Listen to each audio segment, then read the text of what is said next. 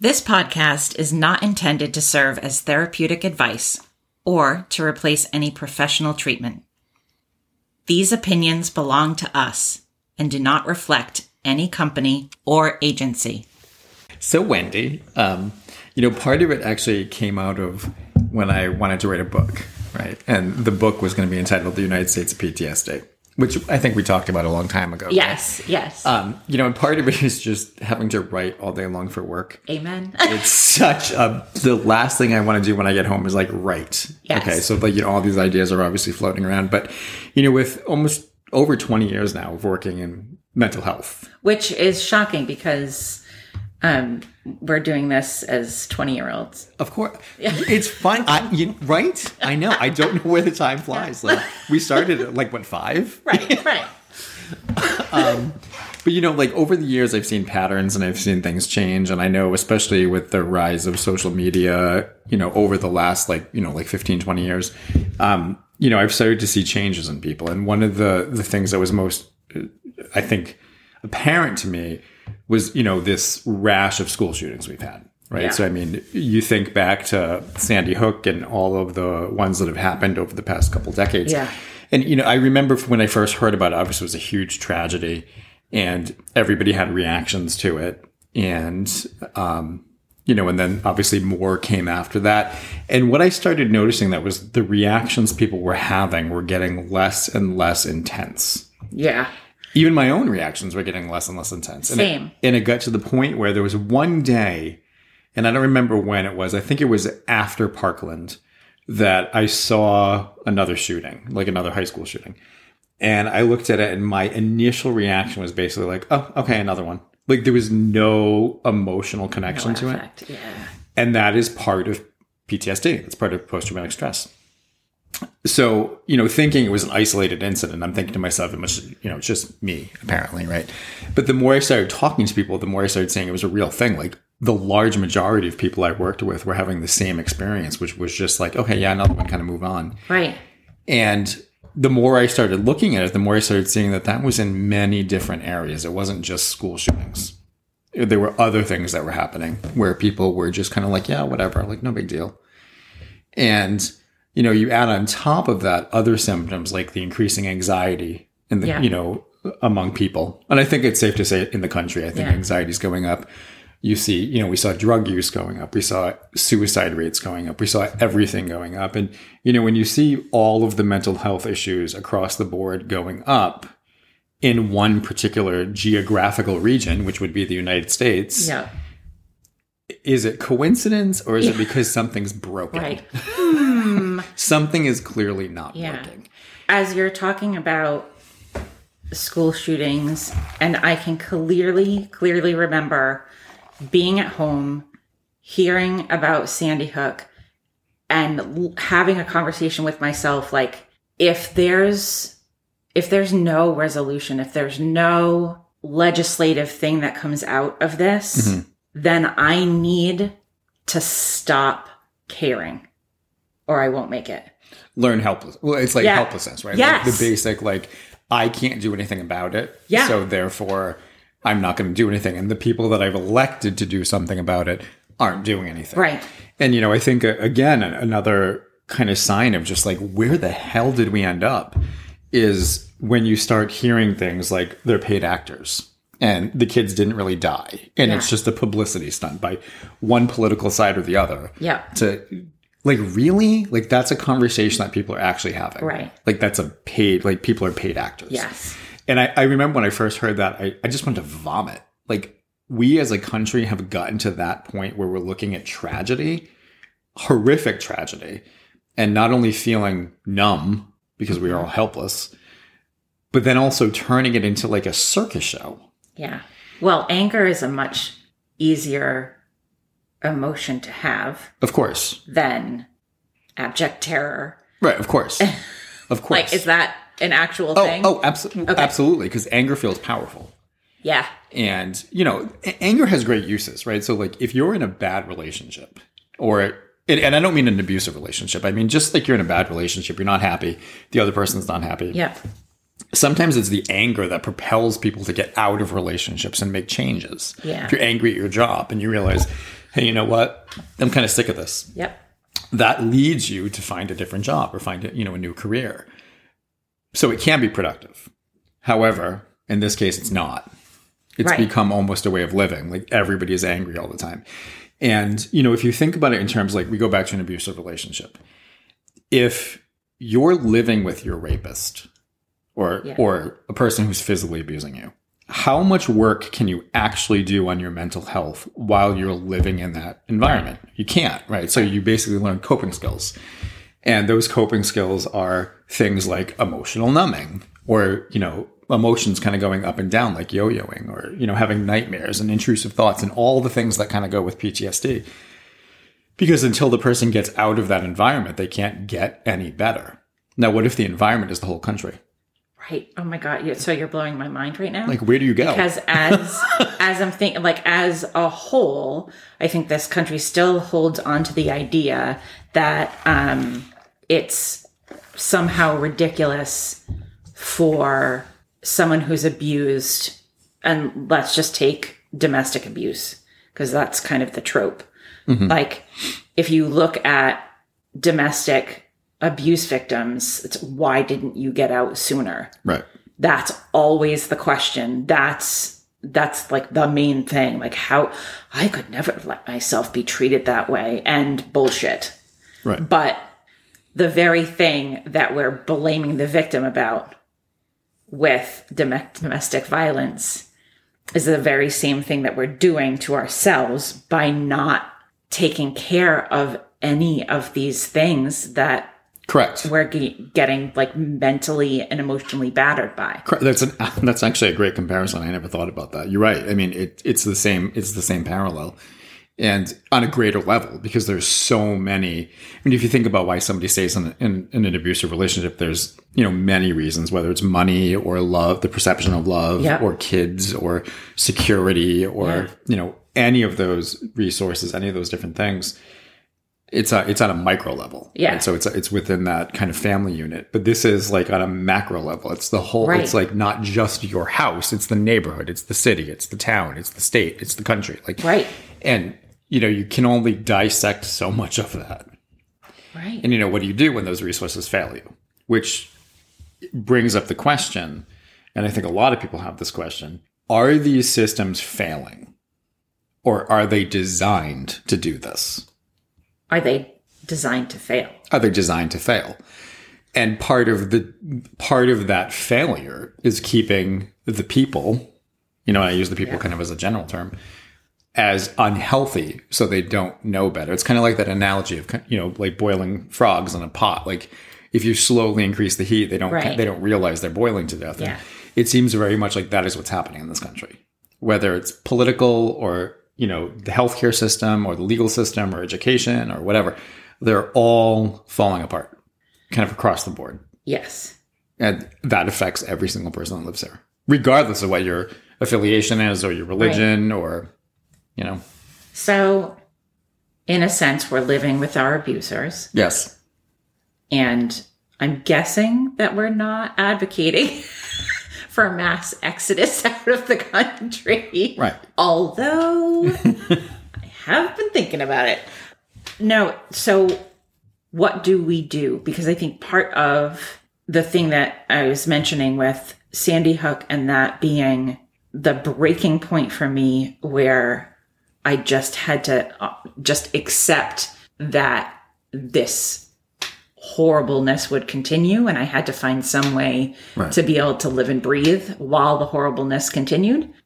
What can we do while the horribleness is continuing? It's a really good question. And I think if we, we had the answer to that, we could solve a lot of problems. Excellent. so I- so if anybody has the answer, please call 1 800. No. Right. And, and you know, it's not that simple because the problem is it's multifaceted, right? So like you can fix one area, but you know, the other areas are all, you know, falling apart. So again, it's not just a quick fix. I think the start of it is that individually we have to get healthier. You know, and I think once we become healthier individually, then we can look towards solidarity with like other people. You know, one of the, um, I do a lot of work in addiction, as you know, and uh, for, for the listeners out there, I've had 20 plus years experience working in addiction. And, you know, what I've seen happen from the time I started to now, you know, from a treatment perspective has vastly changed with like research and how treatments are done and the- the way people are treated, et cetera, across the board. And something that I've noticed, I'll, I'm going to use 12 steps as an Yeah. example, right? So addiction, uh, you know, according to the AMA is a disease. And, you know, part of what works with this particular disease is this sense of uh, commonality, right? So, you know, people go to 12 step meetings because they feel like they have a place to go to, right? Yeah. So if you have an alcohol addiction, you go to AA. If you have an NA addiction, you go to, I mean, a narcotic addiction, cocaine, whatever, you go to NA. Over the years, though, what's happened, and I've seen it happen, is that they become more and more divided because each group finds reasons why they can't connect to another person. So, for example, you know, drugs are different than alcohol. So we have the two different groups. And then that turns into, um, you know, people who are on medications are not considered sober. So then they have their own groups. And when I say medications, I mean like Antabuse or like methadone or, you know, um, Suboxone or whatever. And then you have, and that, that's just within the drug part of it, right? So you see that kind of breakdown. So Okay. you have different facets of that. But then it turns into the social aspect of it then where you have, well, we need LGBT, you know, specific groups because that's different from the straight community. And then we need Jewish support groups because Yeah. that's different than, you know, the, this particular, the Christian right. based one. And then we need this particular support group. Well, if you continue to divide them enough, they get to the point where they all look at each other and they're like, I don't, you can't relate to me because I have all of these other things that you don't have. When in reality, the common denominator is the thing that they're all there for. Yeah. But you have, but they have, and I don't, I'm not blaming them because this is part of the system, right? yeah. So, I mean, this is just one example of it. And it happens everywhere where now they are so subdivided Yeah. that the original problem isn't enough to connect them anymore. Right. Well, this is something too, and um, I don't have 20 years of experience in um, anything but being me. Um, You're fabulous at that. So you have Oh, 20 bless. years of being fabulous. my face is going to get very red. Um, now, I'm in learning more and more about the LGBTQ community. right. and I am I'm very invested in the transgender community and seeing that that divide within the LGBTQ Oh, yeah. community Right. th- when you were talking about like the different AA, NA, Sure.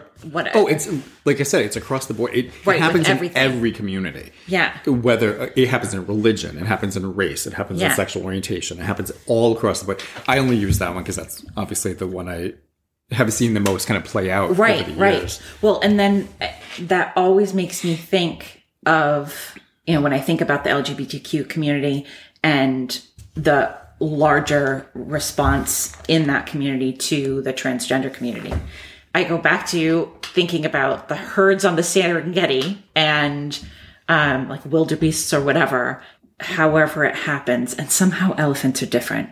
But you know maybe we should meditate on that. Just be the elephants.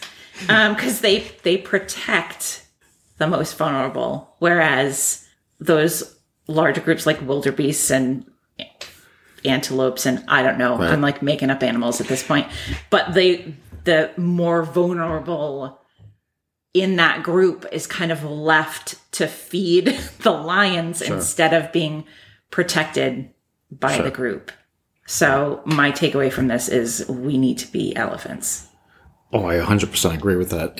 You know, and that's, I mean, you see that play out throughout history over and over and over again, right? Because if you give any group a little bit more power, you don't even have to give them a lot of power. You just give them a little bit more power and they run with it, yeah you know, and, and the other groups that are more vulnerable become the scapegoats. And, you know, again, we see this happen over and over and over again. And as long as you can keep people divided, there's no power. right So if everybody is like, I'm against you, you're against me, the sense of tribalism that even happens in like sports teams. Like I never understood the amount of rage and anger that goes into people at sports teams. Like it's my team, it's your team, and like fights are breaking out and all this other stuff. It's a freaking sport, first of all. It's supposed to be entertaining. It's not supposed to be the sense of like, you belong to me. Like I don't care if they win or not. Who who cares? They're freaking chasing a ball half Yeah. the time. Like seriously. But the, I, I mean, I think But I, I but that's an awesome point because Right. for everybody out there, I live in New England and I had a very close friend for quite some time who was a Yankees fan, um, not allowed in New England. And there were more than one time that she called me hysterical because someone had tried to run her off the road uh, yeah, I'm not surprised. screaming about her Yankees bumper sticker. Right. That's insane. Well, it, it's insane, but it's it's it's indicative of a huge cultural fail. Yeah.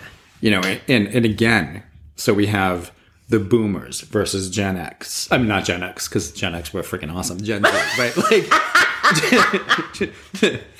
Gen Z, right? Just to be clear. like we're the you know the Karen Yes. from Will and Grace like sipping the wine, right? Like that Yes. meme says, right? But like you know, there's this whole like the the aging against the younger people, and then you've got all the race things happening, and Yep. then you've got the LGBT community infighting, and then you've got uh, the LGBT community against the straight people, and then you've got men against women, and then Yeah. you've got binary against non-binary, and you've got like it's everybody. You've got religions fighting. You've got everybody is divided all over the place, and they're all warring.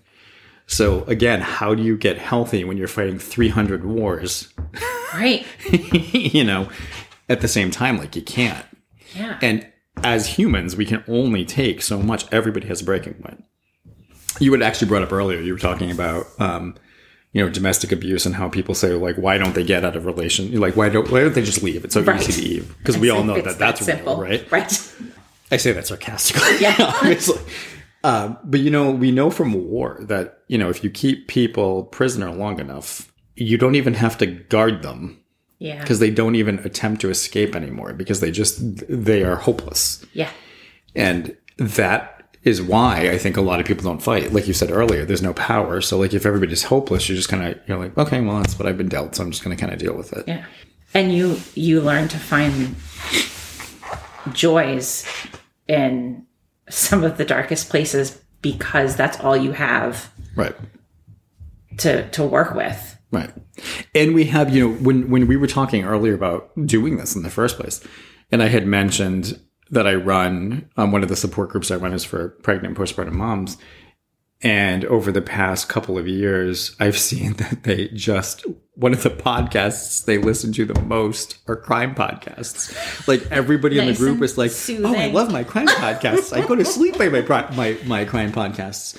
And you know, then when we were looking up podcasts and we saw like the like what six of the top ten were crime related podcasts, Yeah. You know, it it it brings up that whole we just have this culture. You know, I'd use the rem- word repetition compulsion because people are just obsessed with understanding Yeah. the depravity of everything to the point that we are we've glorified it. You know, you think about the movies that came out recently when, when uh, what's his name, Zac Efron was paying Ted Bundy, Yep. and everybody was like, "Oh, but he's so hot." Okay, yeah, granted, he is hot, but but now we're like we're we're glorifying serial killers, Right. and, And- we're giving them lots of airtime. I feel there needs to be a disclaimer here. Um, because at this point, if my husband is listening to this, he is screaming at the speaker saying, But she loves murder things. I do. Too. No, don't get me wrong. I, I do too. I mean, I'm actually trying to be conscious of how much I listen to them. Yeah. I mean, I remember at one point in time, I would come home and I would have the ID network on. And I, yeah. and I would take a nap. Like I, would- I would fall asleep to you know Totally. to the ID network. Before bed, I'm watching whatever documentary Netflix has on the Yeah. latest murder. Mm-hmm. And God help me if there's more than one to choose from. I, right. but but the thing you know, and the thing is, it wasn't until like I started having nightmares, and I'm like, why am I having nightmares? and it took me a while to kind of put those Yes. two things together. I'm like, duh, because you're watching murder shows. Yes. yep. you know. So, but I, but I do. I think that that's a lot of people are doing that because they're trying to understand. That's interesting. That's a that actually makes me feel better about um, kind of that obsession that I have um, with. Oh my goodness! So obviously, we could talk about this for days, weeks, years, um, because I'm just in my head now co- connecting all of the dots and we've solved nothing. Um, not that I expect us to solve anything, but I love how you're getting me to think about the parallels in different things. And I think once you start seeing patterns, Yeah. that creates a way out of your normal thinking. Right. Not that that's necessarily important for anybody, but we obviously have a lot to say. I obviously have a lot of questions for you. So, um, I think, I think we might, you know, want to meet again. Oh, of course. You know. And those were, you know, to the listeners out there, thank you for listening, by the way. yes. Um, we have a lot of topics to cover, and those are just like snippets of different things to cover. Um, and there's quite a few after that. I mean, all we have to do is turn on the TV for like five minutes to find a topic. All you But, need like, to do is ask me what the latest murder thing I'm watching is. exactly. Um, you know, like every day I hear something, I'm like, oh, that should be on the podcast. That should be on the podcast. So, I mean, we definitely have a lot to talk about. And in terms of fixing it, oh my god, I'm sure, I'm sure you can relate to this. How many? And I ask actually the listeners to think about this too. How many committees have you been on at your job to address a problem? Only to be on a committee six months later, identifying the exact same, problems Freaking problem. Yeah. with different people coming up with all these action steps for like years. Right. Paralysis Yeah, it's of just the system. All right. So, well. Thank you, Wendy. Thank, Thank you for you, for doing this with me. oh my gosh. I look forward to like- more of them. It just seems weird that I get to talk to you about all this cool stuff and now it's like for an actual purpose. Right? Although the people that are listening may not feel like Um, but we hope you do. And if you do, then um, Tune in again. absolutely. Um, until then, um, be healthy. And happy.